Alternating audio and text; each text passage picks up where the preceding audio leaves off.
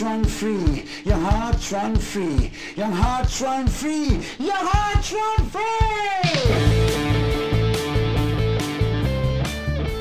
Welcome to the Young Hearts Run Free podcast. We are back after a week hiatus and back with a bang.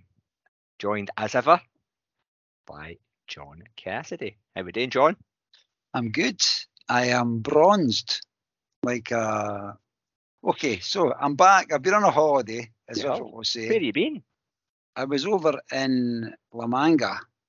My wife's pals are all swimmers, and one of them has a wee play suit there. So I was, they were all swimming. I was hudding the speedos. That was a that was a gig. Eating tapas, drinking red wine, lapping up the sunshine. Hence my bronzeness, and I'm Nice feeling one. good. Feeling good. Vitamin. D.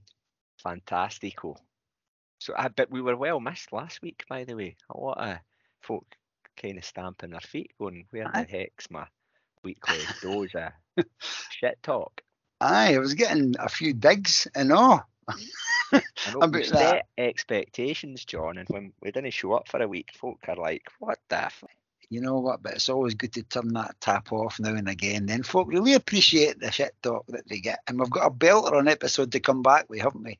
We have, we have, we are getting um, regular guest and massive friend of the show, James Stewart, on for a chat, mostly around about his trip over to Verona for the European 24-hour ultra running championships, um, but shed loads more. Um, as I'm sure those who have heard James on the podcast before will um, realise he's got so much to share and knowledge and experience, and he's all for letting people hear about his running experiences, but just his mindset stuff as well. It's fantastic. It's always, always brilliant speaking with James because you say he's got a heap of experience, but he's very willing to share and encourage other people. That's spoken about as we go through the episode. Um, Yeah, listen out for news of an appearance, a public appearance from James at a Jog Scotland event soon. Stay tuned for that Mhm. and get your ass signed up. Yeah, so I think that's for jog leaders, is it? If you're a jog Yeah. leader. Jog. Um, so it's all in there. So the link will be in the show notes. yeah, getting about it. Yeah, definitely, definitely. And James also um, talks a bit about music. Music's a big part of James's life as well. So we we delve into that as well. Um, Yeah. Link in show notes for James's show that he has on a Monday night. Yeah, that's What it. Cool. is it on? Pardon? What channels James's Cumbernauld music FM. Cumbernauld FM. Just shout to Alexa. Didn't say it the right news. She'll start playing it.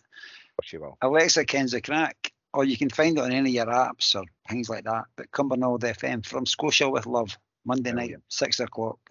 So, before we get on to the headline act, James, we had fun watching things happen in London last weekend.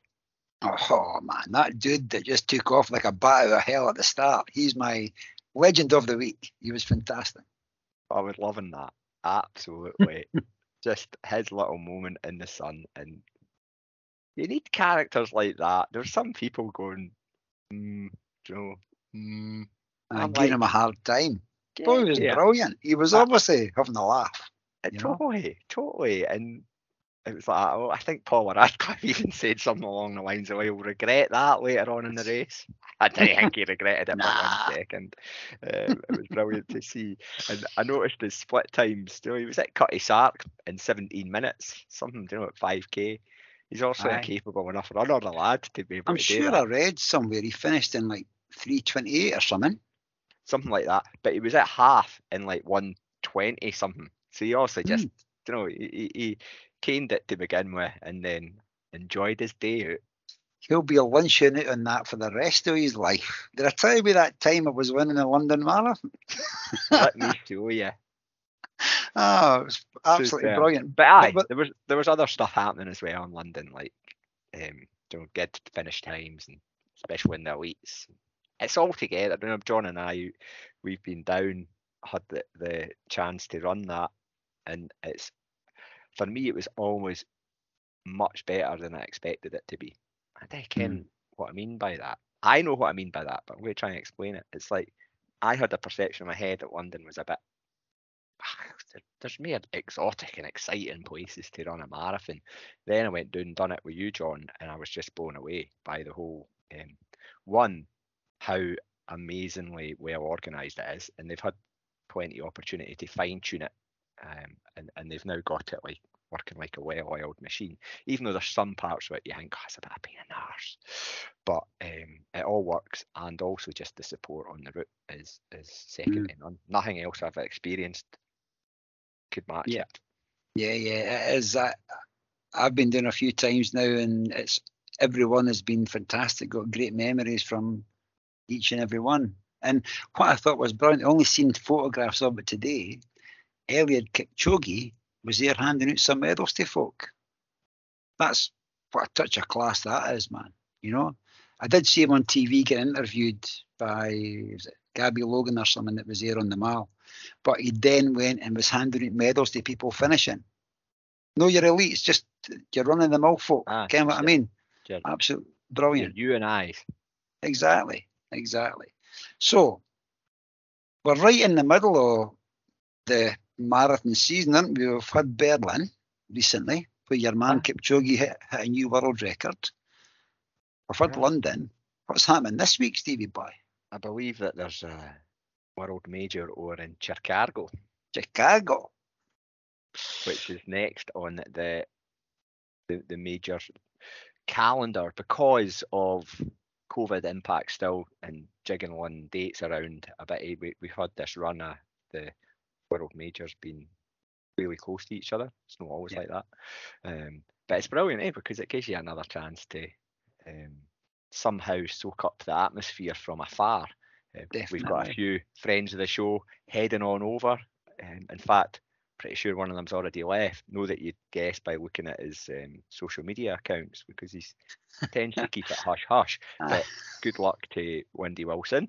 Um, he is again raising money for worthwhile causes. He does that so well. Um, Yeah. Check out his his Instagram, his Facebook, his Twitter, anything.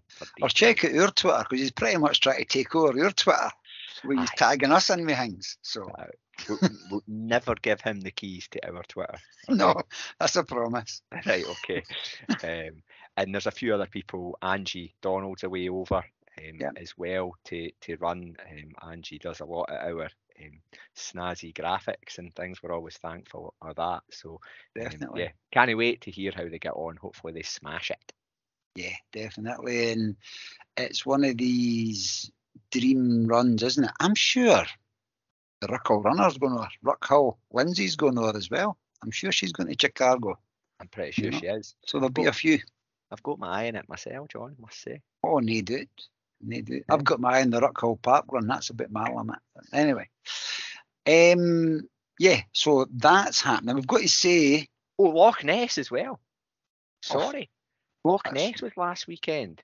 that's there was- right. there was especially folk from my running club, Five Star Run Club Knockterarder, were doing amazing things. A lot of folk cho- choose Loch Ness as a as a first time, as a really popular first Yeah. You know, logistically it's quite easy. It's really well organised. That and Edinburgh obviously is popular as well. Um, but big congratulations to those guys who made it for couch to marathon almost. Aye, definitely. And also, we shout out to, as well to King of the Western States, John Conley, who was up in Inversnecky and had a belter of a day. And That know, must have so been a PB. aye, it must have been. Well, Kenny was at the two Chihuahuas in Perth on the Friday night, so he must have had a wee appetite and maybe wanting something else later on. But fair play to him, man. He It's smashed been it. quite a it's been quite a year for JC, hasn't it? That's Definitely has. Definitely has. Maybe his best ever. Maybe he'll come on Probably. and tell us. icing on the cake was an appearance in the Young Hearts Run Free podcast. I think that's still our longest episode ever, so he was obviously enjoying himself. It was, and it was the episode where we got the pish ripped at us the most as well, that everybody seemed to really enjoy. which we're always up for that. So that's cool. So no, And- sorry, and Great Scottish Run. Christ, Yes, sorry, great Christ. Scottish run. Our big pal, Eilish McColgan, Our future guest.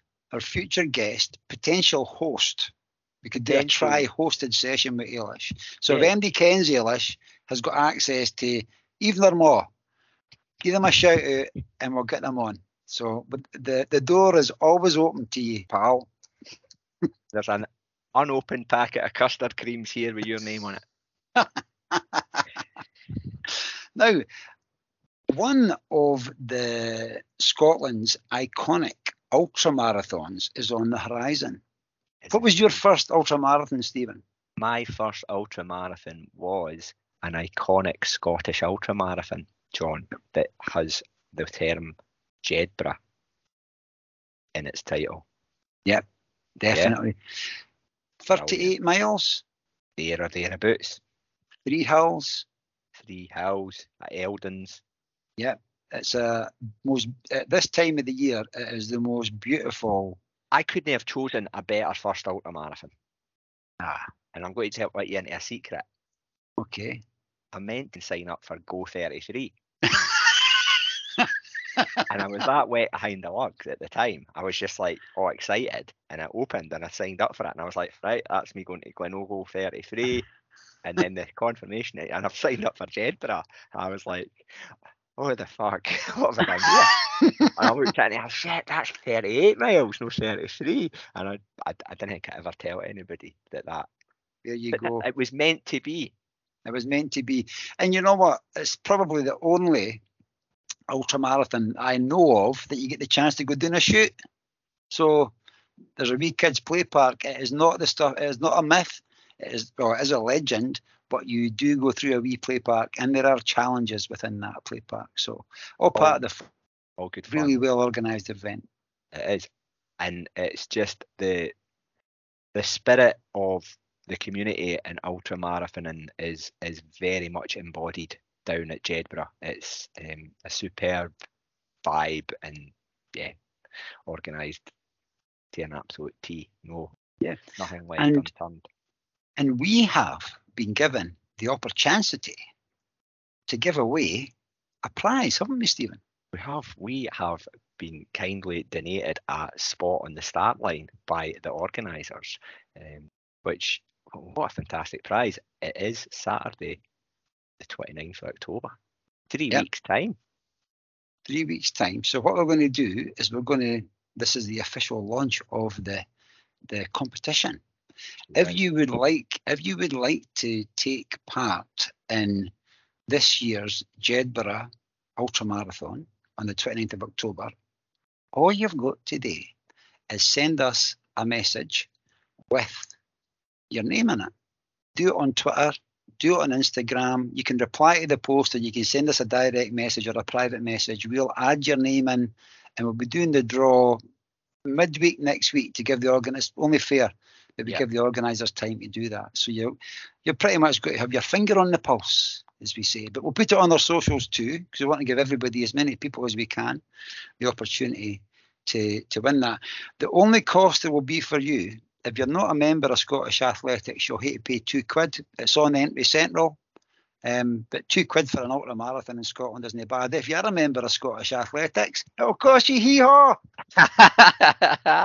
and there's Maya. There is Maya. The winner will also be the proud owner of a new pair of Dumbarton Rocks. Eh? courtesy of their race sponsor Beta Running. They've got a pair of those Injinji toe socks. They're That make- my favourite. They're your FAVs. John, you are an, uh, unable to put your name in the hat, unfortunately. Employees of Young Hearts Run Free are non-eligible. Yeah, that'd be a conflict of interest, Stevie Boy. Yeah. Plus, you That would can, be you can run 38 miles in it anyway. no. So, so then we'll get on to that some other time. we'll do that another time. aye. So get your name in the hat. Um, that's that. So will we? Yeah. Big, and a big thank you to the race organisers at Jedburgh for putting up that that awesome prize. Yeah, very much appreciated. And whoever you, whoever wins the prize, and if you're going to Jedburgh, didn't miss the warm up. It's the best in Scotland. The wee pre-race warm up. It's fantastic. So Good Um, t-shirt, good t-shirt. Oh, Well, there has been in the past. There, well, there has been in the past. I seen that they did a wee thing with their hoodies and race vests this year that you can buy. Isn't it the official race t-shirt? uh-huh. the brightest green and brightest pink you've ever seen in your puff was their uh, their, their hoodies this year. So um, awesome. So yeah, thank Yeah. you very much to the organisers. Um, get your name in the hat, folks. Don't miss out. Let's get on a Jamesy boy. Yeah, James Stewart. Um, he is. A, he's more than a friend of the show. He's a he's a bloody good guy. He's not eligible to enter our competition for Jedburgh. No, he's not allowed in. Um, but No, he is, James, really. yeah, James graced us with an hour or so of his time earlier in the week, and it was brilliant just to hear catch up with him. But also, there's so much in this episode that it might take you a couple of listens. James talks openly about what wasn't his best day out in Verona, but also speaks about how he helped other people maybe have their best day. So it's a brilliant listen. I really enjoyed the time with James, as I always do. It's a massive welcome back to Young Hearts Run Free podcast. Actually, it's a quadruple welcome back for Mr. James Stewart. How are you doing, James? I'm very well. How are you, John? I'm good. I'm good. Delighted to be here uh, and getting the chance to speak to you again.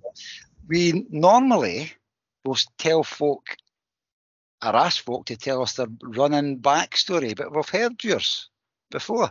So, what we want to do is have a wee chat with you about a couple of things initially, but we know we'll probably go a wee bit digress, a wee bit off off off uh, off track. But most specifically, we want to hear about your recent adventures in Verona. But before we get to that, we had the pleasure of being your company up in Bagadush, um, up at the Run with Pylon event. What did you take for that day? At First, it was an amazing day, right? But I can't hear the word Badaguish without thinking Agadoo. Um, I you're in the same place, and I don't know if listeners are in the same place, but there's a, there's an absolute song to be made there. Maybe for the next marketing thing for a run with Pylon, it might be there again. What did what did I take from the day? I mean, social connection's a big thing, right? Sometimes as runners, especially when you're running like I do, where you're out running yourself a lot, you don't get enough of that and you don't realize that you're not getting it. It's a bit like a, a, it's a bit like a vitamin D deficiency. You don't realize it's just it just increments away at you. And the big thing I got from it was just the energy being in amongst the crowd again and seeing people with their, their own ambitions and their own aims, whether they are grandiose in one hand or um, humble and small in the other. It doesn't matter. It's just the fact that you were people there who were interested, willing to learn and take something from it, and willing to be curious and ask questions. It, it was great. So I got a lot of kind of soul food from it. it was really nice as well. I travelled up with Debbie in the car, so it was just Debbie and I up in the car, so with a, with a good chat on the way up. And then with Stephen and, and Debbie and the, the way back down the road, and we, we dropped Stephen off at his mansion. Um, it's like, which one is it? It's this one here in the corner. Um, you could tell because there was, you know, one of the like a Buckingham Palace guy with the hat and all that standing Aye. outside. And um, I asked Stephen if I could use his loo, and he said no. There's no number. Buckingham Palace says there's no number twos in here. Um, it was that kind of stuff you got from it, just that that um, soul food and that energy. It was lovely to be back on the Glenmore Loop. That was the first time I'd been on it since 2015, which was nice. Was a wee bit worrying the night before when I got lost because obviously I was going to be running people around the loop. I was like, I don't even know what this loop is. But it was great, John. It was just great to be amongst people's company. Yeah. Yeah i, Stephen, do you, what did you take for the day? a no bad wee top up of my tan, which was an added bonus. Um, I think like what James said, I met a lot of people that I'd never met in person. Grant, McDonald, um, Yeah. do you know, and b- being being able to have that existing connection with people that you've only ever had online or, or on socials or whatever like that, and getting to meet them in person, it was that was pretty special. Um, and there was a nice wee buzz about all the other participants. Do you know, just like eagerness or something to to learn, but also just to be part of this, um, all making connections, and everybody was just dead, you know, intrigued by what you you were up to, um, or what you were planning. Dead, dead good. dead good. There's a tagline. I think I think too there was a fair scalp of imposter syndrome hanging about the air at the start of the day. You know, from a lot of people, myself myself included. Um, my my journey started well before I even got in Pete's car. I got lifted up for Pete Milam, great guy, got we got to know each other really well on the journey up and back down. Um, but James mentioned social connection, and I'm I'm still messaging people that I met on that day, having conversations back and forward, whether it's on Instagram or Twitter or something. So I'm still carrying that buzz of that day, but I think it was fantastic. I quickly got over the imposter syndrome. You can't help that when you've got like say Karen and Debbie and yourself, James, being so humble at the start. So thank you all very much for setting up a fantastic day. It was brilliant. Getting to run down the hill with Badwater Debbie is something I'll never forget. That was absolutely awesome. Um, brilliant day. And I think the, the presentations were great too. Stephen mentioned Grant. I thought the stuff that Grant chipped in was brilliant, but the whole way it was done, all very relaxed and pretty much what I'm trying to say is if anybody's thinking about maybe maybe going to a future Rummy Pylon event, and get signed up you will not regret it. There's one on. There's one coming up soon, isn't there? There's one on the go just now, a mountain one. Yeah, um, it's a Tyndrum and it's Grant with John Connolly, and there'll be others there as well. I mean, you, you talk about Grant. Grant Grant's a voracious reader and consumer of insight on ultra running. He's kind of like quietly deep into the subject, and so when he's but when he says something that's more profound, like I'm ten words to the minute, but Grant will say in one word what I might say in ten, because he'll he'll then reference where he's maybe picked it up from, and then he'll think about it, bring up. He's a brilliant guy having a conversation. He's one of those guys that helps move the conversation on, um, mm. and some profound insight or some meaningful contribution. And that's what he was doing on the day. Grant Grant was kind of a last minute addition because he got the opportunity because um, Elsie and Orla were away. Um, so he went up and stayed up at Coylumbridge and then come up come up on the day. So it was a last minute thing for him. It was great to see him there. Aye, because when Debbie was doing her talk about 24 hours and tips and stuff, Grant was chipping in. It was, as you say, it was just like these wee golden nuggets. He was just dropping them in. Absolutely brilliant. Yeah, so thank him very much too for that. Yeah, and I got speaking to I made new pals, things like that, you know, new new, new connections myself. Um, we were also up there, and Jamie Marshall from um, lad who runs with us in Auchterarder, um, he'd won a place on it, um, and he honestly hasn't stopped speaking about it since. How much it made the difference for him going into Glenmore 24, and he pretty much puts getting his hundred. I didn't because he's putting a hoor of hard work, but he's he's he's putting a lot of credit on getting his hundred miles on the um, you know change of mindset that he got for the day. So I have to pass on my thanks for him and, and that's the thing, right? Is like sometimes we we look at those sparks and go, this thing created that. It's a bit like in say football where you credit you always credit the finish, when in reality it's the work that sits behind that, the training, the interchange interchanging, the teamwork, the camaraderie, the mental strength, all of that. But you only see the finish. You see the hundred miles and you think that's that, that's that's just an outcome of a mountain of work. And so Jamie's Jamie's maybe right to say that contributed, but it's just one brick in a wall that he built himself, right? He was very quick to get a hold of Karen at the end of Glenmore 24 and thank her very much. You know, and I think um, I think it's only right. I think what you're saying is that one brick that's in there. Jamie had done a lot of hard work, but without all the bricks, you can't build a wall. You know, so yeah, no, it was it was really good, and I'm delighted for Jamie. He had a great day. You know, great yeah, day. He did. He did. Anybody that runs 100 miles, in, you know, 100 miles in under 24 hours, especially on that terrain and that those conditions. You know, that's that's immensely laudable. Sometimes we we're used to that in the sport that we're in, so we look at it and we we kind of um, normalize that kind of achievement. But it's anything but normal. I don't want to use the word abnormal because that's got negative connotations. I think it's anything but normal. It's more exceptional than than normal. Um, and you should you should think about it like that. That might be a lifetime achievement. You never know. It might be, it might be a springboard to do even more great, exceptional things. You mentioned 24 hours. Great wee mm-hmm. segue. Absolutely brilliant segue into maybe talking about Verona. But before we get to Verona, can we speak about, because again, at that day up in, I've now got earworm for Bagadush, but anyway, I'll move on. But on that day, you were looking like well toned and chiselled, is what I would say. You were in good shape, man. So what I want to talk about is your training for Verona. Can you tell us about when you start planning that and how it went? Yeah, I mean, and we'll obviously talk about the race and how that didn't go um, as well as we would like. But the preparation was ideal. Right, there was nothing wrong with the preparation. When I look at it, and I, am going to dig out the stats uh, uh, in a minute, but I was running really, really solid training. Round about, I came out the Centurion 100, and I got a phone call the day before that saying I had to run six hours or 50 miles to prove fitness to confirm my selection for Verona and um, I was running really strong. In fact, I was through. I was just through 50 miles in six hours. But I'd, I'd, had a calf injury last year, and I was starting to feel that tighten up. So I decided to pull the pin at 50 miles to protect the ability to have a really strong training block for Verona. And on one hand, that was deeply regret, regrettable. On the other hand, it was absolutely the right decision. And no one likes to DNF a race, but when you've got a chance to run for your country, that that takes priority. So a, week or two of rest and recovery after that, then straight into a training block, pretty much from the start of May through to the um, the end of August. So you've got a really solid, you know, May, June, July, and August kind of 16 week block to train for the the the, um, the big one. And when you're training for a 24 hour race, there's kind of it's all about building the endurance and the strength and the fatigue resistance. You know, your ability to go long.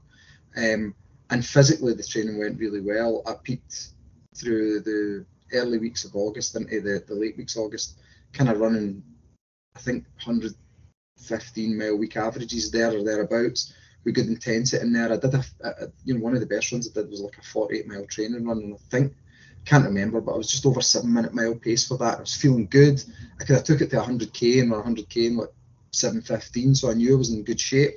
Um, so I come out my training block feeling really strong. I've been doing some good strength and conditioning through that as well, and mobility, which I think is important and went to Verona like physically feeling ready to go and throw down a good distance. And in fact, I, I, would say it now, and I'd say it even even after the event, I was pro- very comfortably in PB shape, 24-hour PB shape, and that's brilliant because that's the you know sometimes the hardest bit of a 24-hour race is getting to the start line, um, mm. and particularly when it's a, a, a international because you've had to run a good 24-hour for that to be one of the best in the country, then to be selected, then to stay fit and prove fitness, then to train well, then make the start line. So getting to the start line sometimes the hardest bit of all. Um, I got the start line. I was really, really happy with where I was. You're talking just when we're talking about Jamie Marshall here and all the bricks. There's a lot of bricks in your wall to get to yeah. isn't there? Yeah, there is. There's a lot of change going on. I changed jobs partway through that block, which was neither here nor there. Work's just work. It's just I'm giving my I'm giving my hours to another company than I did before. So they give me money differently from the other company that I've worked for before. Ultimately, that's it's just transaction, right? Um, but it adds a, a weight of um, stress and change that sometimes can be hard to deal with. But it wasn't at all. You know, there was no change to where I was working and how I was working in the main. Um, but the bricks that were sitting in there, if you want to, you look at the foundations are being physically strong, so not having any muscular injuries or any any worries on that front. Being strong in the mind um, and being ready and, and, anticipating the race rather than dreading it, and, and effectively being confident that you've got um, you've you've done the training required to go and you know execute as best as you can, and then it's on it's in the lap of the gods on the day as to how things might go. It's also in your own hands, which we'll talk about a wee bit as well about how it would go. But yeah, getting to race there, there's not a lot I would change between what I did from end of April through to start of September. Not a lot at all.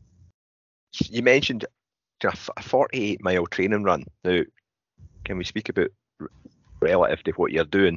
Do you know that is what's needed? Do you know other other people listening will be going, a 48 mile training run? What the fuck? Yeah. you know, but see when you're doing that training run and you're feel, feeling comfy and you're running at sevens, say, are you like so I'm doing a long training run and I'm starting to flag towards the end of that effort. Do you know? Are you are you are you suffering at the end? No, that distance, no, because you're training to go for 24 hours. I'm just trying. I'm trying to look it up right, just so I can put the context behind it. So that was that was on the 26th of August, um, and it was five hours and 43 minutes. So right. I guess that is 709 a mile. But actually, it was a um, it was a session where I would run, I think it was something like three times 30 minutes fast in there and then just easy otherwise. So you're trying to just get used to the fatigue. Well, no, I wasn't flagging towards the end. I mean, I, no, I wasn't ready to run six minute miles at the end either. I was just like working hard, but I was feeling really strong. That's that's where you get a lot of confidence from. That says, you know what, I could keep going here. Um, and I know that in the race I'm going to be running significantly slower than that. And the most important thing was is my, my nutrition had went well on that day. My there was no niggles or injuries coming out of it. I was able to go and do my recovery run the next day without any concern. So it's all of that building. It's important. I mean, and that's the longest run I've done in training. I was meant to do the John Lucas race. John Lucas, I think it's 50 miles. Every year I've ran it, it was on a Saturday. So I booked the race. Um, no, every year I've run it, it was on a Sunday, sorry. And I'd booked a race and then planned it my weekend. And then the, the sort of Monday before the race, I started saying, I better get ready for this race and realised it was on a Saturday. So I couldn't do it.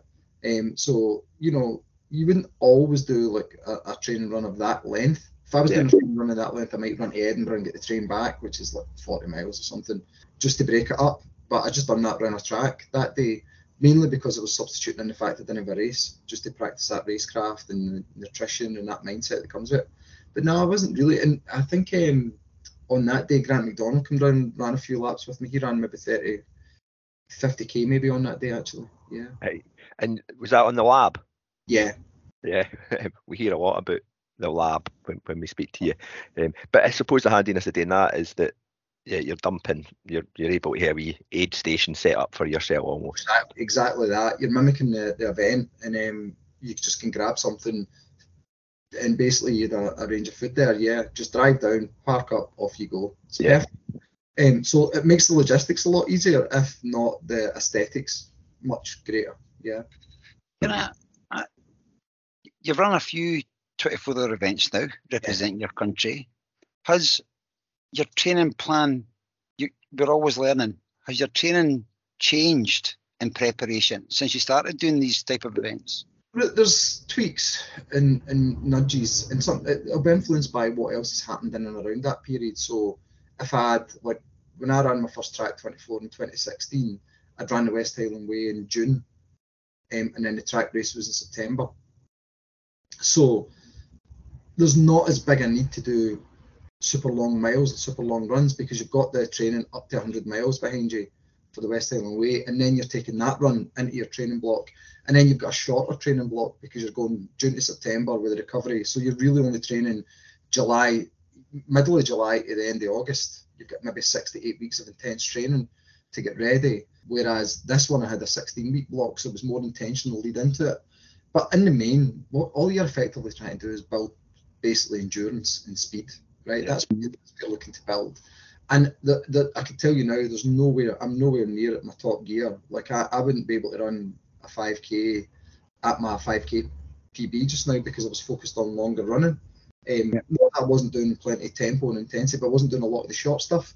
So there was that little nuance and that little change. Um, another change for me is probably just the shape of a week. I do my long run on a Thursday morning in the main now because we work. I'll work a bit later on a Thursday, which means I can do my long run on a Thursday morning, which kind of frees up a Saturday, not to be stressed about trying to do four or five hour runs. Other than that, John, it's broad, broadly been the same. Um, I'm I'm not doing, and I'm sure we'll talk about Sorokin. I'm not doing 50k 50k a day average stuff that he was doing at elevation down in Kenya, um, because time and body wouldn't allow that. Probably more body than time, if I'm being honest with you. But in the main, it's broadly the same, about the same volume, about the same level of intensity. And you know, I felt like this block was one that I'd executed just almost perfectly to be ready for the race. Aye. Well, that takes me back to Badaguish. You were looking on top form. You know, Yeah. you're looking like, yeah, looking good. So, brilliant. Before we speak about the actual event, can we speak about the team?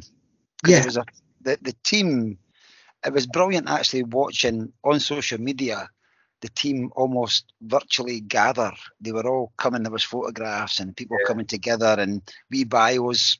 Thank you again to Adrian Stott, who did some fantastic stuff. Um, we a, a couple of blogs um, in the in the build up. What was it like that team coming together? It was it was interesting this year, right? so in my first team I was on in 2017, it was like rock stars galore. Um, it really was. Just to put some context on the women's side, you had Debbie, Martin Consani, Sharon Law, Beth Pascall. We had uh, Jess Baker from Australia. She was a top runner. and, and I'm, I'm losing the, the train of who the other um, female was.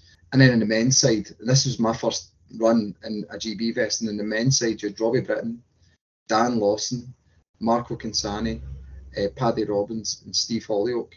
That's like they're like total rock stars of the sport. So that was weird me coming into that team. This time round, it was mainly debutants for for for Britain. Um, in the female side, we had Kat and Wendy, who, who've got a bit of experience. We'd also Jen Coleman, who was coming in from um, having last repped at Poland many years ago.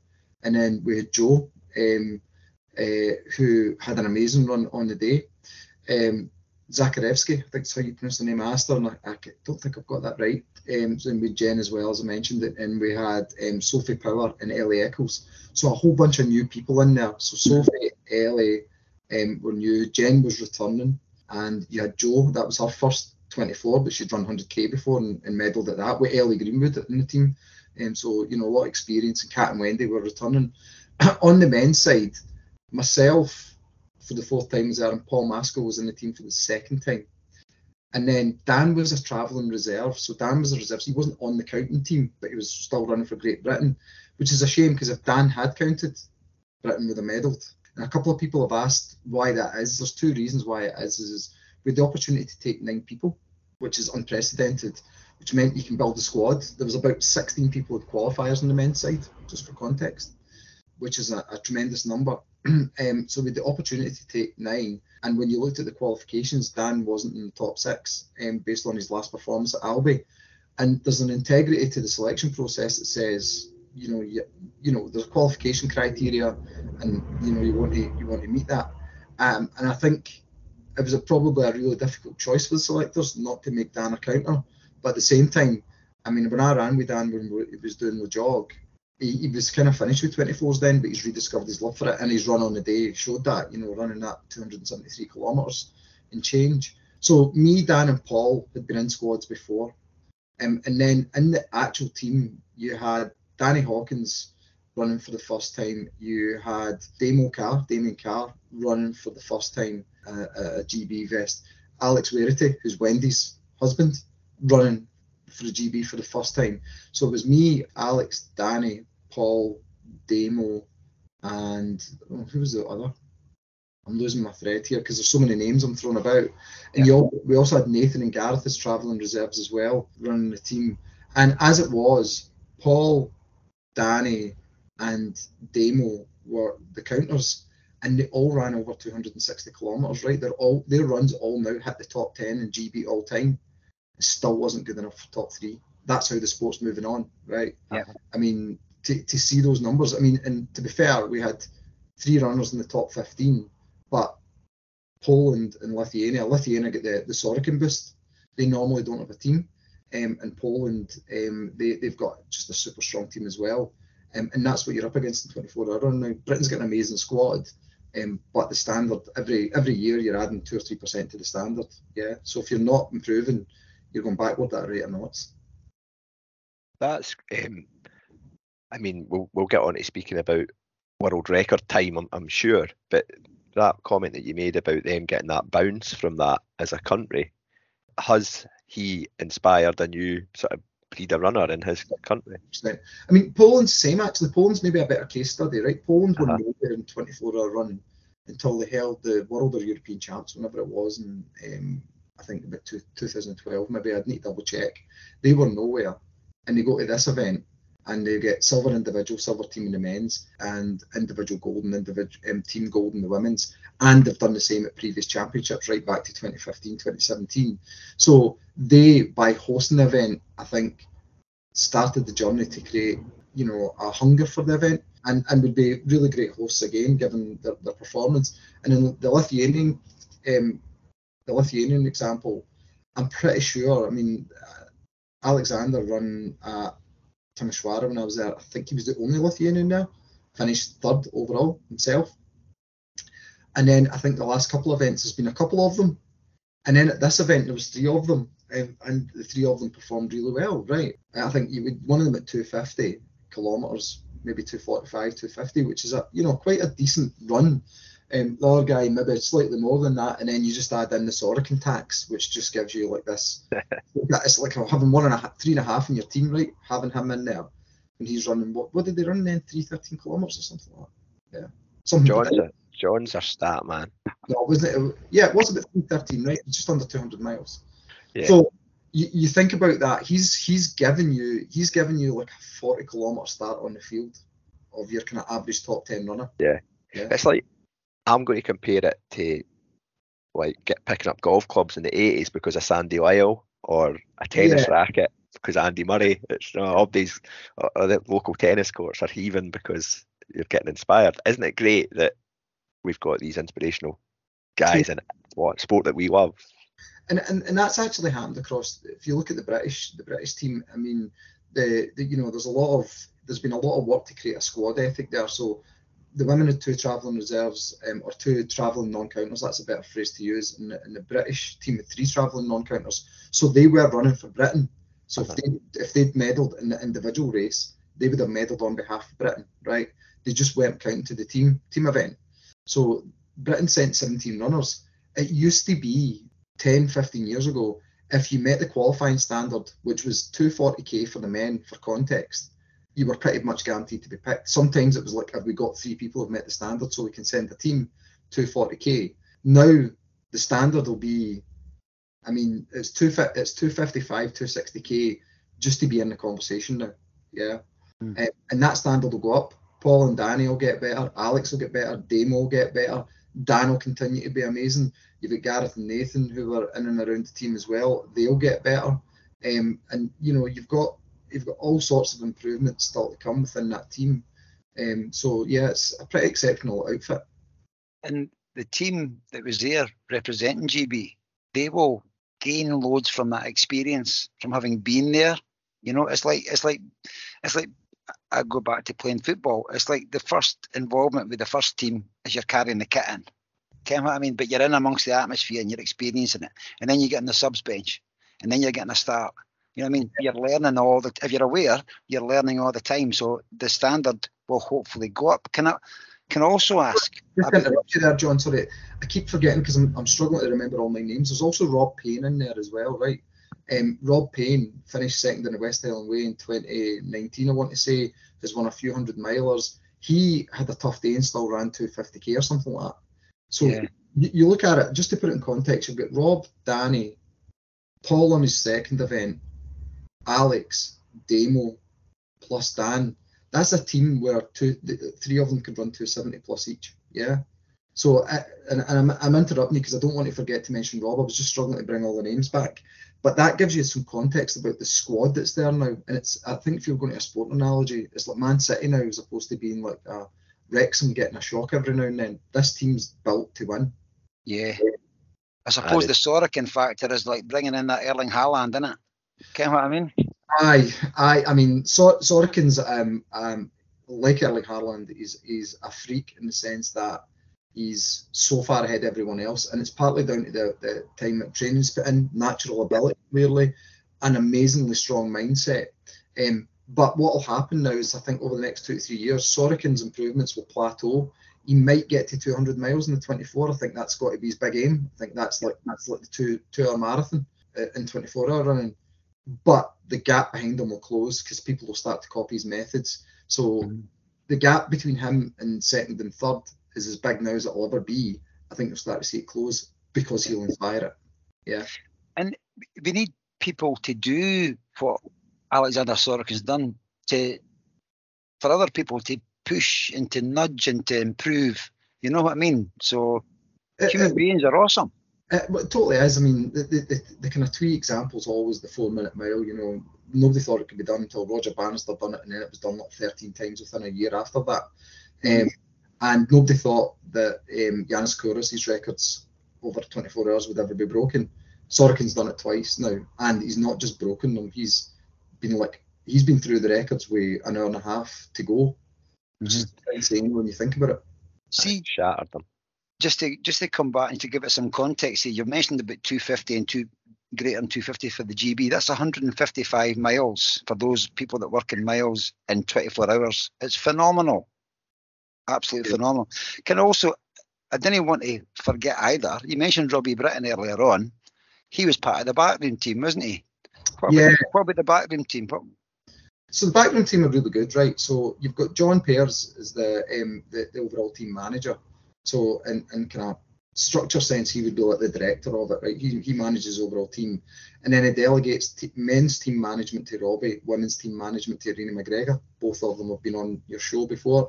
Rini steps down after this champ, so that was Rini officially out um, after this one. So they lead the, the, the teams, and they're the primary contact for the male and female teams and they'll come up with the strategies and looking at the teams together and create the connections. Um, uh, um, and Robbie coaches a few runners on the team as well. Because of that, Robbie's not on the selection team though. So because uh, there's a, an element of integrity and he doesn't want to be compromising neither of these athletes. Um, so Robbie then selects. Um, sorry, Robbie then runs that part of the team, and then alongside that, you've got Alan Rankins, a physio from. Um, he lives in Kirkintilloch or out, out in Ah. Kirkintilloch way.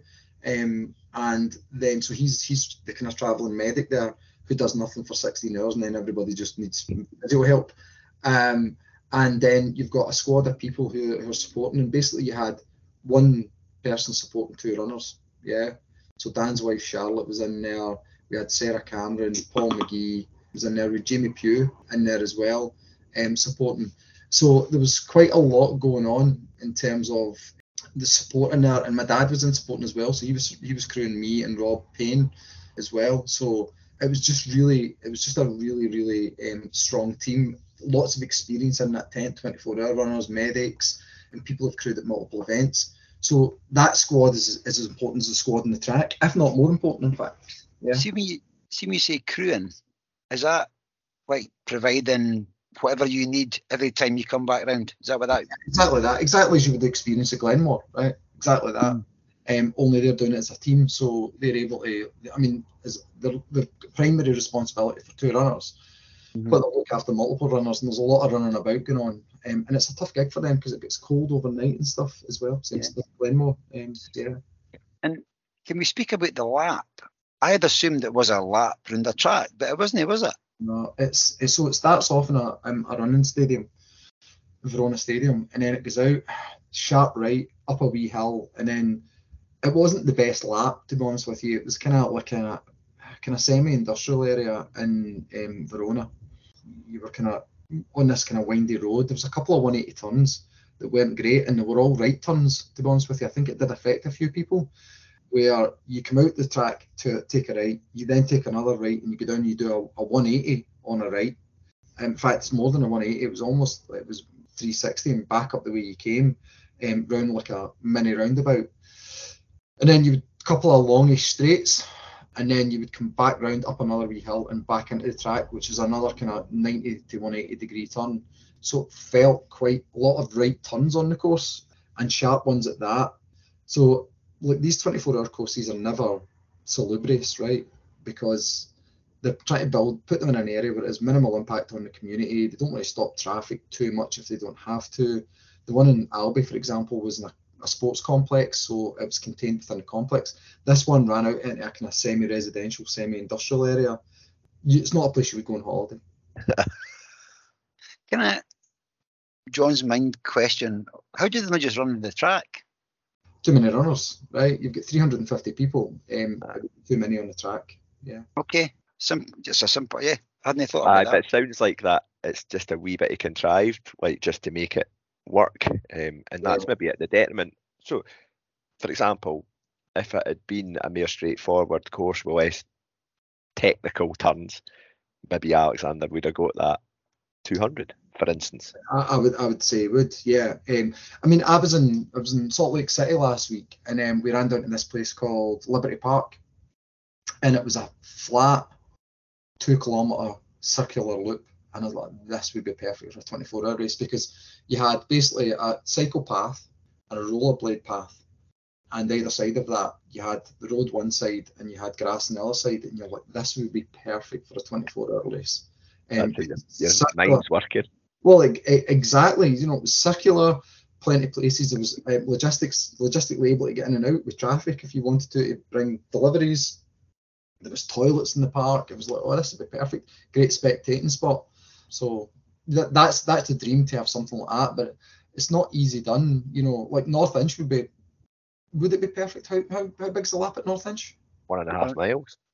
Yeah, so probably ideal for a 24 hour race then. Yeah. I think so, Adrian. Yeah, It's been done before there. Uh, used to has be been. 24 hour. There was one before. I'm sure Adrian Adrian was probably involved in no that. doubt. No doubt. Yeah. Yeah. So Got it on our doorstep, James. Ma- make it happen. Make it happen. Um, so if you're going to run a big field 24 hour race, you need to be able to spread them out. Um, Yeah. Why a track's not ideal. But if you want to run an optimal 24 hour race, you you want you that course is not optimal. Like the, the wee hill that you got to start wasn't a big hill. I mean, bigger than the one at North Inch, right? Just for context, but it just went on for maybe 200 meters, just a gradual um, incline, and then you decline down off it for about 400 meters. So you can you can have it up and down, and it was fine. It was good for changing the muscles. But the the, the, the right angle turns were just momentum killers. Yeah. yeah. You head torching it. No, no, you No, didn't. so it's on like There was there was street lighting out, out, Yeah. out the course. that's yeah. one thing North Inch hasn't got is lighting all the way around. You swear head torches then. Yeah. Yeah. Yeah. We'll put that down on the brief. Yeah. Need head torches. you you um how's your kit? the GB kit. Aye. It's on a bag up there. Um, um, it's like an amazing kit, right? The, the quality of the stuff's unbelievable. Uh-huh. I'll wear the I'll wear the shorts and occasionally the tops when I'm out running because why would you just leave them in a bag? I actually have a, a bunch of old kit that I'll donate to anybody anybody who's who wants some like GB kit from previous. I'll, the, I just keep the vests, but there's loads of like tracksuit tops and jackets and stuff and stuff I'll never wear. So if anybody you know is a small and uh, wants some, give me a shout. I've actually got a suitcase, a GB suitcase, and given my footballing allegiances, it's not the kind of thing I would you know take departures. Um, I'm sitting looking at it now. Yeah, um, John would have taken them if they were a medium. yeah, Are they short shorts? The short, yeah, the shorts are amazing. The shorts are the best bit of kit, right? You can, I can wear a pair of GB shorts for 24 hours with no chaffing. It's unbelievable. They're so Oh, good. Yeah, Must admit, when at the Glenmore 24, Joe Murphy was skulking about with her GB kit on, and she Aye. looked a million dollars back. She Yeah. looked awesome, you know. the new the new kit's amazing, right? Um, but I've got no need for like the old tracksuits and stuff. I mean, I've already I've already donated some stuff, but I would I wouldn't leave it up the loft never to be used. There are people who would, um, I think, enjoy wearing it. And you have to keep your kit for two years, right? So I need to keep the new kit for two years. Right. and then I may get selected again, um, which is I won't I, I won't have a qualifier for the next champs, and that's a, a long way off. Um, but you keep it for two years because that's you, you would reuse that.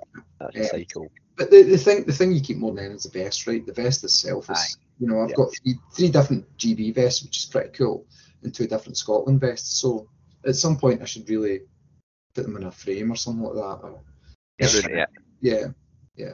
In in terms of aye, it would just be an absolute schwank show, was it, in terms of carbon? Yeah, yeah, yeah. I mean, the noise. It was like you know the noise the new um, Alpha Flies and all that make. It was like there was like 300 T Rexes on the course. Aye. Clippity clop. That was like the most out out of out of beat rave you could ever hope to go to. Yeah. So So on that, how how you find it? What shoes were you wearing? I, I was wearing Alpha Flies, I think they're called. Yeah. My- The ones I was wearing actually had about 700 miles on them, but I, I they were perfectly fine. I think I find they're best um, when they've, they've got a few hundred miles on them, more most comfortable and stuff. Yeah, there's no issues with the shoes. Actually, there was issues when I started walking because I felt like I was walking like like a, a catwalk model because they're not made for walking, but for running and they were fine. Yeah, not a blister in sight, by the way. What socks were you wearing?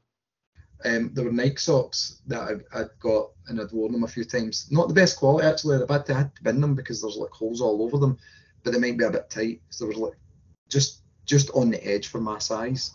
Um, but they were really good. I usually wear Balega socks, but I found them plus the Alpha Fly combo. I was getting some blisters in min step, so it'll be change. And you mentioned about hitting 700 on your alpha flies. I, I found that, like, even for me, I'm quite heavy footed, that, like, the, the shoes integrity is really pretty. I've got like 600 in a pair of tempos, which is unheard of for me. So, Yeah. um, but I know that Dan made a bit of a stance in terms of his his shoes, and, and we know that his um, rerun company likes to recycle and, and, and stuff. Um, and he was running in a second hand pair of right. carbons, wasn't he? Yeah. Um, as well, just to make his his point.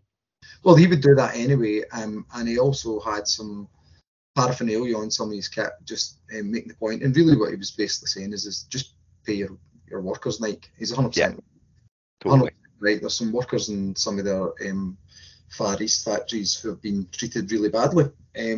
And he was just wanting to highlight that point, yeah. And he was doing it in the right way without compromising the um, the story behind the team. Um, and him and me, him and another guy were actually talking while we we're running. Another guy was like, "It's futile. You know, what's the point? Why why even bother? You know, what difference can we make?" And Dan's kind of makes the point a lot that that's exactly the spirit and attitude they hope you'll have. You know, to the point where you think your individual contribution will make no difference to the, the wider collective.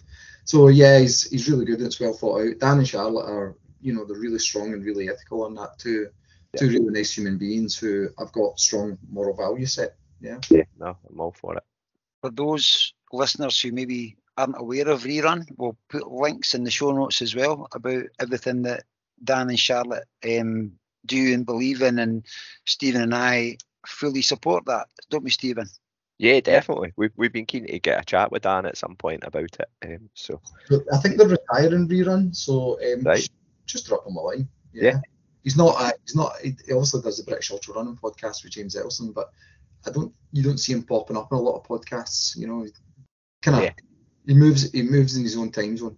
The times that we have, we've met Dan a couple of times when he was doing the Le, Le Jog thing, and the chat turned to football pretty quick, you Yeah. know, when he was, but he's just a wonderful human being, man. He's just brilliant. And th- did he have pillar box red hair when he was across in Verona? Uh, he dyed his, his hair red. Yeah, and he's a big West Ham fan, right? So we, we whenever we chat, me, me and him were running the jog together. We spent about two hours talking about the greatest ever um, teams, our respective teams. So I was doing Celtic, he was doing West Ham, and then how we'd match them up, and you were allowed to steal a player off each other and all of that. I think he stole Jinky Johnstone. How would you know? I'd, Yeah. have I'd have taken Billy Bonds, I think. Um, I can't remember who I took. I, th- I can't remember um, who I took. Bobby Moore, eh? I, I thought I think maybe it was Bobby Moore. I, I took Maybe. uh, alongside Billy McNeill. Yeah. Right, let's Anyway. get back to running. race Stu, I want to we, we want to get delved into actual James's race, if that's all right. Yeah, and and, Yeah. and how how your 24 hours um, panned out. Um, it, well, it was it wasn't great. Um, is the long story short. So I went out there with a really strong plan and feeling feeling ready to go and do a good run. Um, and I, I haven't really actually ingested the stats for the better part of 13 hours. Ran like a dream. So up until 94 miles, I was exactly where I wanted to be. But my problem I was having was so I, I was just running perfectly, no issues, no physical issues, but I was I, I, I wasn't able to get food in me, and I wasn't being sick, but and there'll be some hindsight, some wonderful thing stuff here. I wasn't being sick, but what was happening is I was just incrementally losing any fuel that I had. So like a car, eventually I was running out, and then on a lap it just hit me like a mega bonk. Felt like I was going to faint and stuff, and I went back in at the crew, tried a couple of laps, tried to get some food in me. Was trying, you know, I was trying to get food in, but it just wasn't happening. And then um, at about 96 miles, I was like, right, I'm going to have to walk here. And I'm just looking at the the stats. I walked from 97 to 113 miles.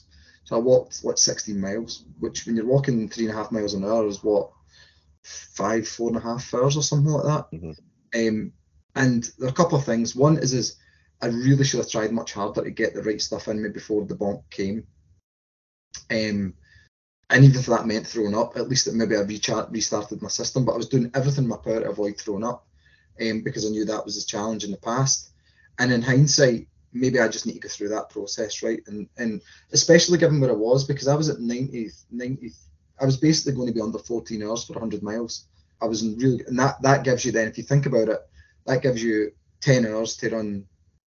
If you do 10k an hour from there, you're running six, you're running 162 miles, 260 plus kilometers, and I, I was physically okay to do that, which is proven out later on.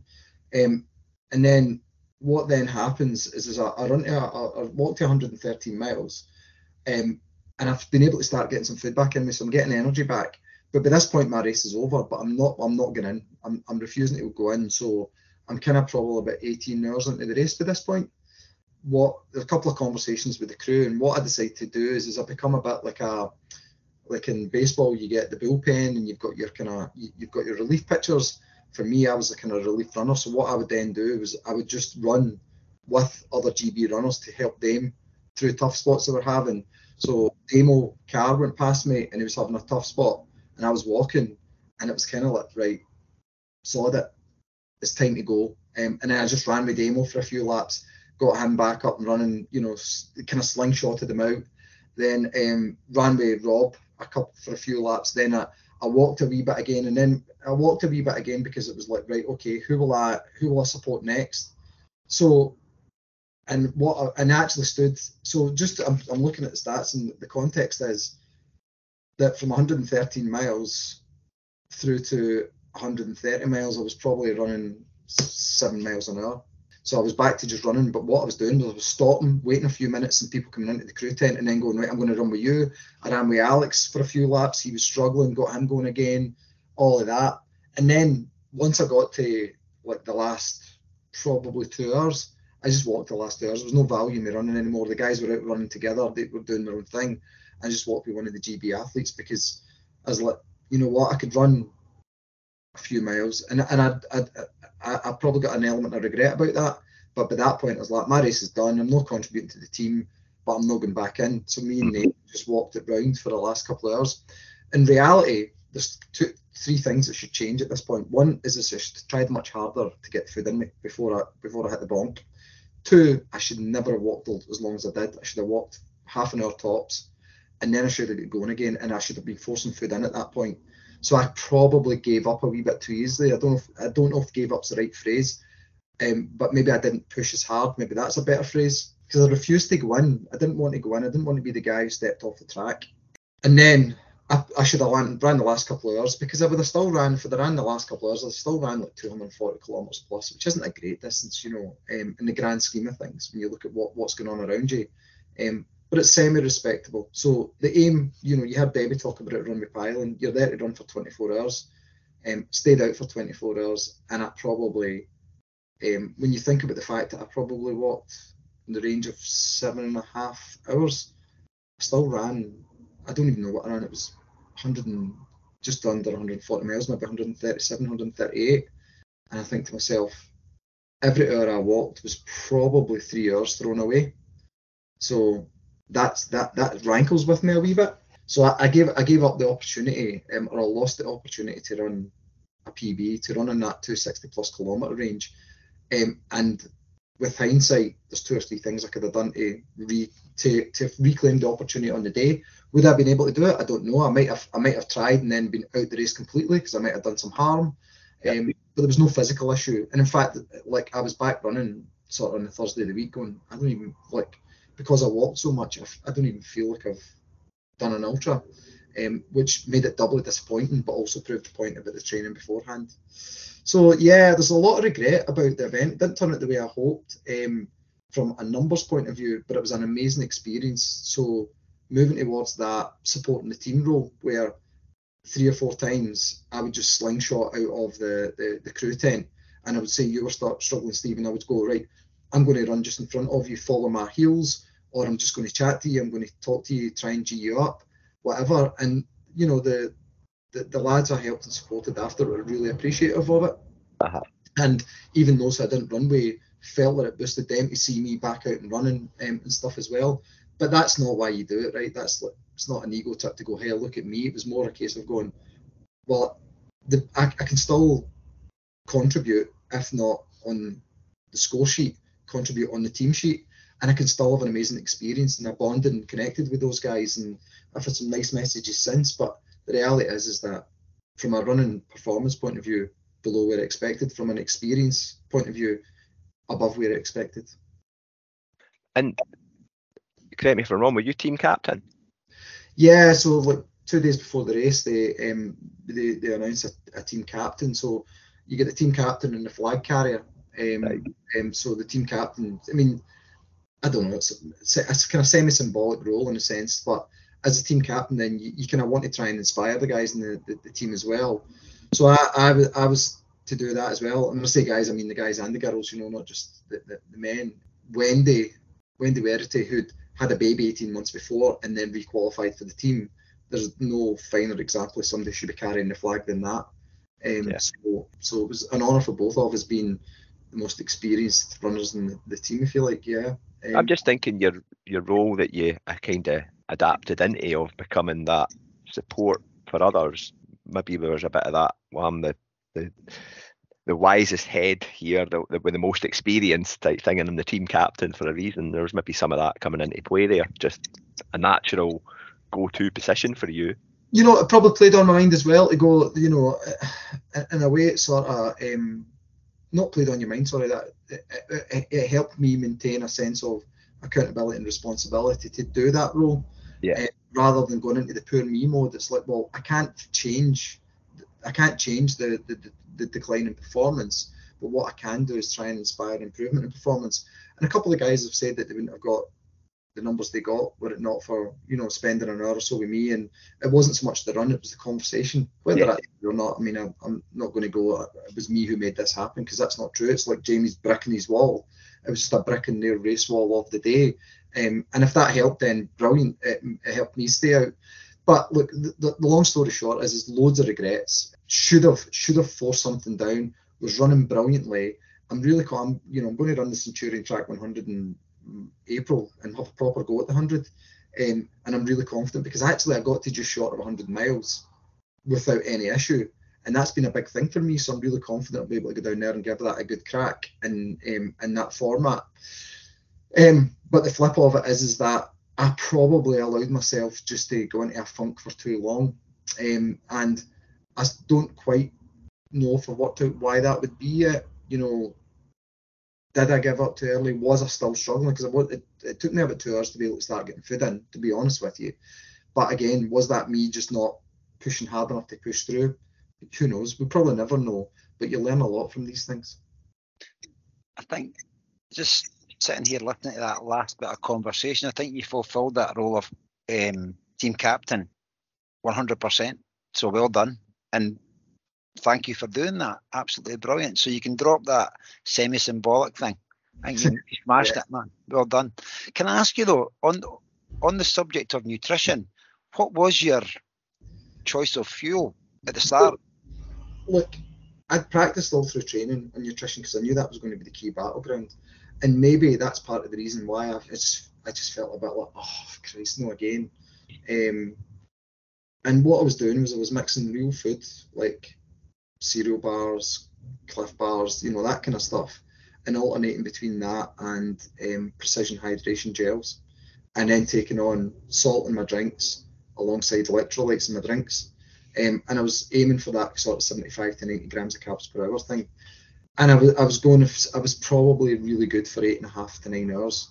But then it's that nine to 12, 13 hours where it starts to go, I'm struggling here. And it's like, all I can take is a sip of Coke or a bit of chocolate. And really what you're doing there is you're starting to get a bit of imbalance. Um, um, so I started off with a really strong plan. It was working fine. I personally think that I became a bit too. This is a bit that I've reflected on. When I was running, when, when I ran, when I've run my best ultras without being sick, I've not thought about carbs or anything like that. I've just went get a couple of hundred calories per hour and just make sure there's plenty of salt in it, and and I would just eat to hunger. And I think, and I'm going to chat with Rini about this at some point. I think for me, maybe my issue is is that I'm um, I'm trying to be too clever, and I'm overloading at the start, and that's causing me nausea, and then it's causing me that feeling of, of illness. Because it's only when I've done when I've tried to eat right out the bat. So if I when I've done the West Highland Way, for example, or, or running 24 hours previously, I would just basically go a couple of, a couple hundred grams, a couple of hundred calories, and I'll be fine. I've never looked at the carb count in that, but to get 90 grams of carbs, you're you're kind of pushing 350 um, calories sometimes. Mhm. A- And I think you know when you're bringing real food into it, because it's hard to get carb dense real food, especially when you're out in Italy. Um, not especially when you're out in Italy, but especially to train with that you can get out, out there. Um, and I think I probably just became a wee bit, just a wee bit too prescriptive. So that's that's the thing for me next to next to practice one, you know. So always learning, and I, I genuinely think that if I, I, I if I look at it and go, if my maximum consumption through a race is X, I just need to divide that by 24. But what I've been doing is probably front loading it. Yep. By front loading it, I'm causing myself to have this dip in the middle that I just couldn't get out of in this particular race. And Yeah. you speak a lot, and I've heard you speak about it before, James, about finding your secret sauce. You know, the, the, the winning magic formula for, for you. And and it's great to hear you with all your experience and all your success already behind you that you're still just striving to find that bit, that that, little bit. And that's the thing, Stephen, right? The the thing is though, is, is even when you find it, it'll probably be out of date as soon as you, you know, it's, Yeah. some some quirk of um, biology will maybe cause that not to be the right thing for you next time round. Yeah, Changing conditions, you know, like higher humidity means you need more salt, all of that. Um, but I probably need to relax a wee bit about it and not think about it as much and just go, oh, I'm a wee bit hungry now. Give me this and this. And I don't want to. It's probably freedom within a framework rather than this kind of prescriptive. I need to get 90 grams in, and then you're stressing if you don't. Yeah. Thank you. We, we've it's the last couple of weeks, John, that we've spoken to a few people, um, and they've mentioned pickle juice. Aye, Yeah, it was a gherkin big- juice. Yeah. gherkin juice and, and to notice stave off cramps. Cramps is something that I suffered with. Yeah. Sampled that. No, um, and I could feel nausea at zero miles thinking about that. Never mind at 100. I Eh, know. I know, but yeah, I mean, again, it comes back to what works for some people, right? Even just the taste sensation of that, that you know, the really, really high impact taste of that can be enough just to spark your system. So Yeah. it's, it is, it's very individual, and you know, no nutritionist or sports scientist will, will say to you, "This is the answer," because it's, it's down to personal preference and personal What works for you. adaptations. And okay, so race wise, did they pan out the way that you dreamt it? No. And, and, and that and that's fine and the, the, the lessons learned. But the experience sounded amazing and, and and being on that same track is is the sort of greatest of all time. I think it's easy to say that now for Alexander Sorokin, um, given what, what he's achieved. Um, w- was that something to behold? Were you were, were you sort of watching him in awe?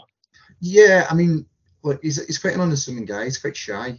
Um, um, so a, a couple of things there is, is I ran with him when he broke the 100k world record earlier this year as well, and that was probably a bigger sight to behold because to run at sub six minute mile effort for that long is insane.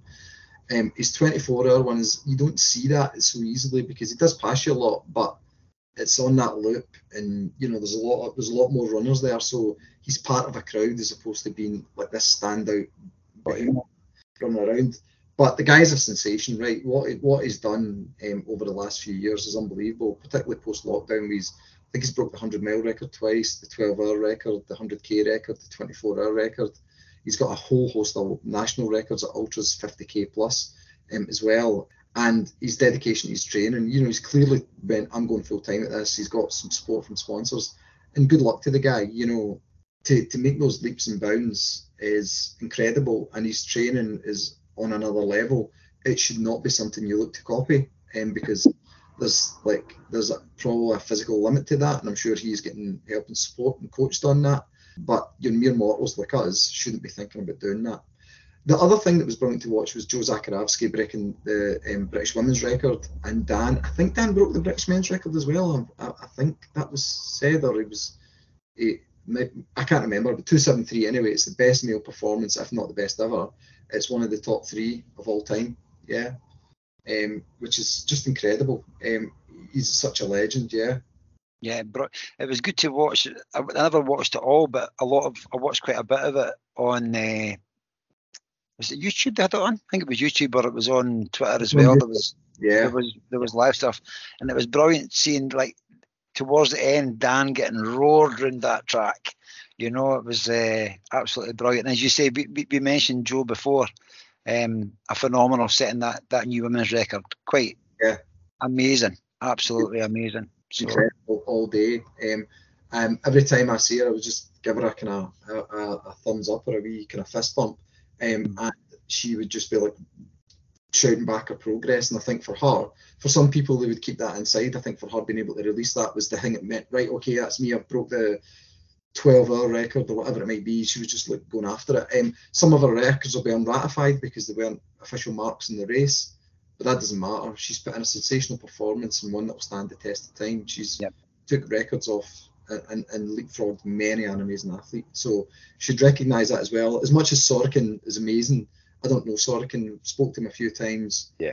You know, um, but I don't know him on a personal level. I've got no emotional attachment to him. Whereas these guys are teammates Yep. doing amazing stuff. Yeah, right. I love the. Th- I, I should say this because I love the term used earlier on, slingshot. I absolutely love that, and I can imagine these people just being catapulted around that, around that Yeah. track or back into a lap. Oh, it's a Brilliant, man. Psychology one, isn't it? Just the ma- do you know, imagining you're getting that boost. That do you know that I want to say turbo boost, but just a boost, and that that's by design. No, Yeah. it's not by accident. Yeah, and you, and you wouldn't want to have to do that in the race, right? But if you if you can't get your own race, then your opportunity is to give a mental recharge to others in the race. That helps them feel good. Aye, James, but not everybody can just do that, man. You know what I mean? So it's a it's a it's a, a tough a tough one to get your head into. But you know, I was going to lead on to someone else just now as well. But I think bef- be, be, before we do that, I think we've got to say it was a good day for the GB team. You know? Yeah. It really was. I think that men and women both finished fourth. Um, you've got national records being broken. Um, Yeah. You've got you know three counting runners. The, the, for the men's, the, the best ever three counting runners score ever um, in a 24-hour event. Um, you've deepened the squad. They've deepened the connection. You've got debutantes. You know who can who'll only get better. Yeah, it was it was a really good day out. Um, and that that's the point. I was talking about, about this last night at a, Jog Scotland event. Is, is sometimes we get absolutely befuddled and absolutely drawn to the number, and we forget the experience matters a lot more. We'll tell stories. We'll often tell stories about the numbers we achieve because the numbers are what we're grounded in, whether it's the minutes, the seconds, the hours, the miles, the kilometres. But in reality, it's the stories you tell about the events you do that matter. You know the you know the, the the things where you can talk about. So you guys at Lakeland talking about that last climb or that last descent, talking about the feelings you cross the line. You don't look at your watch when you're crossing the line, line in the fling unless you're one of a few people. You talk about the feeling of the red carpet. You talk about getting your goblet at the ceremony of the West Highland race. And then you might say how long it took you. That's the order it should be in. So if you can embrace the experience first, I think the numbers take care of themselves. Um, and experience matters, right? It really does. I love when you come away with that kind of shit, man. I absolutely love that. It's brilliant. That, that's inspirational. And you always drop that in somewhere. So thank you very much for that.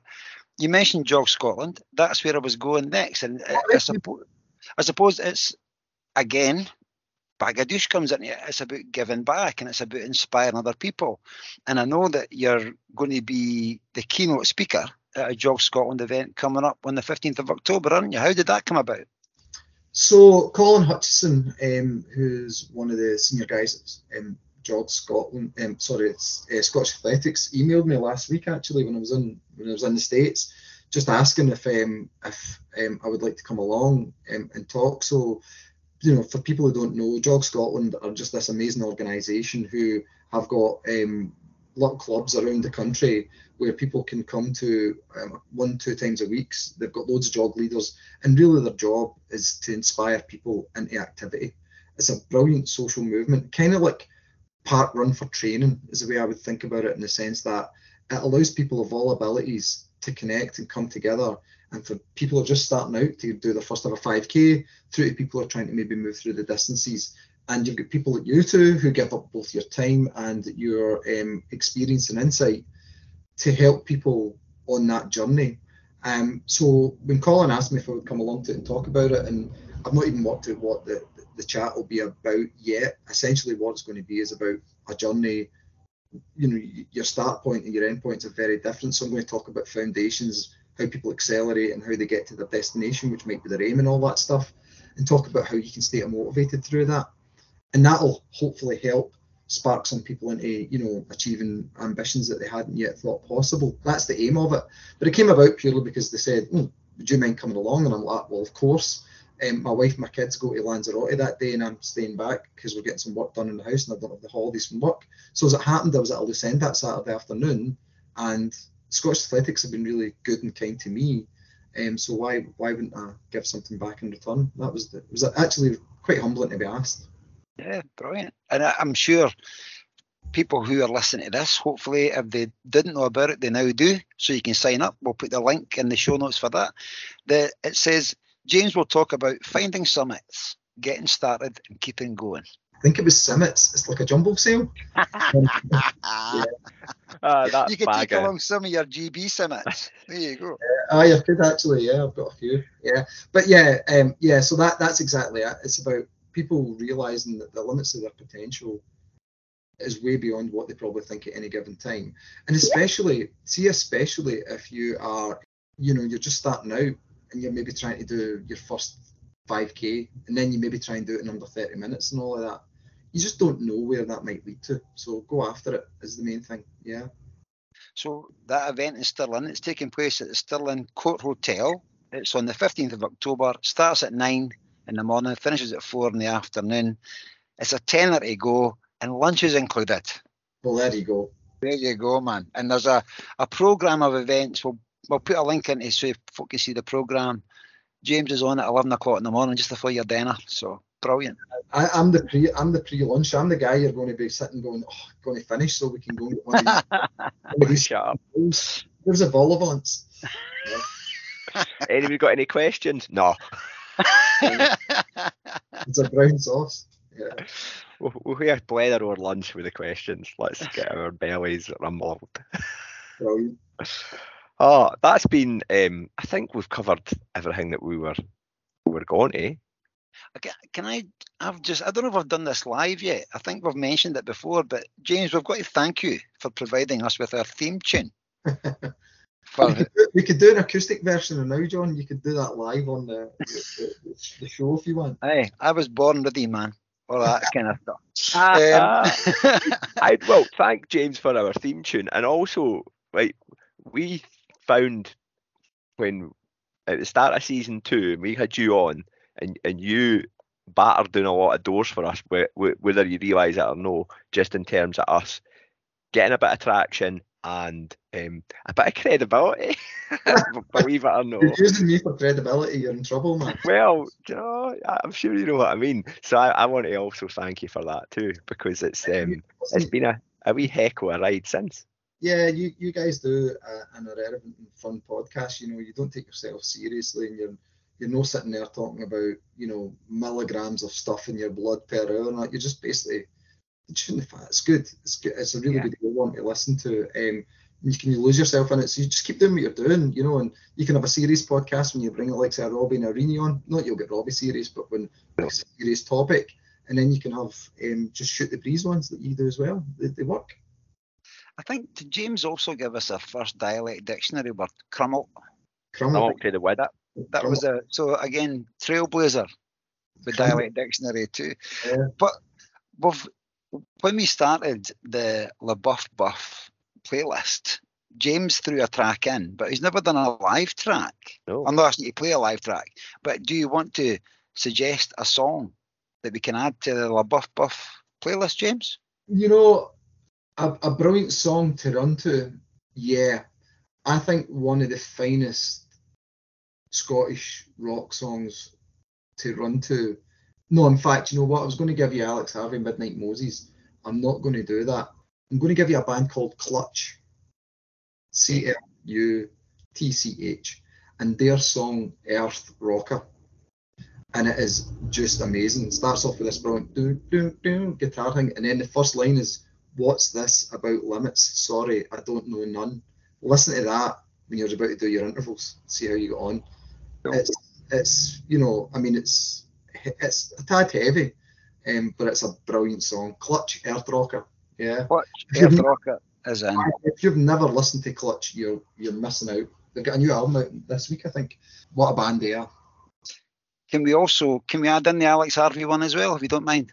I think you should add uh, Midnight Moses by Alex Harvey. Um, what a guitar riff that is. Yeah, yeah, get that added in. We should also give James the opportunity. Why don't we do this? The opportunity to talk about the your DJ show that you do, your music show on a Monday night. Yeah, so on a Monday night, I um, DJ on Cumbernauld FM. I play two hours of Scottish music, so new and old Scottish music. Basically, it's probably about 85% new music, and then I'll throw in a Caledonian classic at the end of each part of the show. So if you want to kind of Scottish music is amazing just now, right? You can the top 10 in the charts is abysmally depressing if you just look at what's in there because the way the algorithms and Spotify and all that watches now, it's really hard to find new music. But the, the amount of great new music and about Scotland just now is incredible, and it's hard work to find it. So I try and bring it together in a two-hour show, which is then I then put on Mixcloud after each show, where you can listen to it without the adverts, and um, you'll discover some amazing, amazing new bands around Scotland. There are so many, so many good acts here who are working full time and doing music for us on, on a part time basis, which is a crying shame, but it's just how Spotify's killed music, right? It's just theft. And these bands need you to listen to them, buy their music, and go and see them. Definitely. What's the title of the show? From Scotia with Love.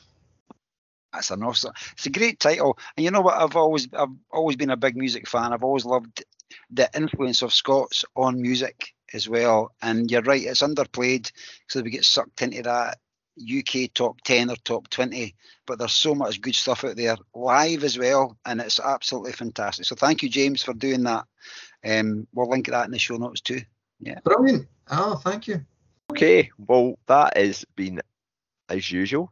I think, does this make you the highest capped Young Hearts Run Free, or is it a joint with Debs? I think James has just surpassed The by Deb, lot of Debbie. Deb hosted one as well, though, right? So she can.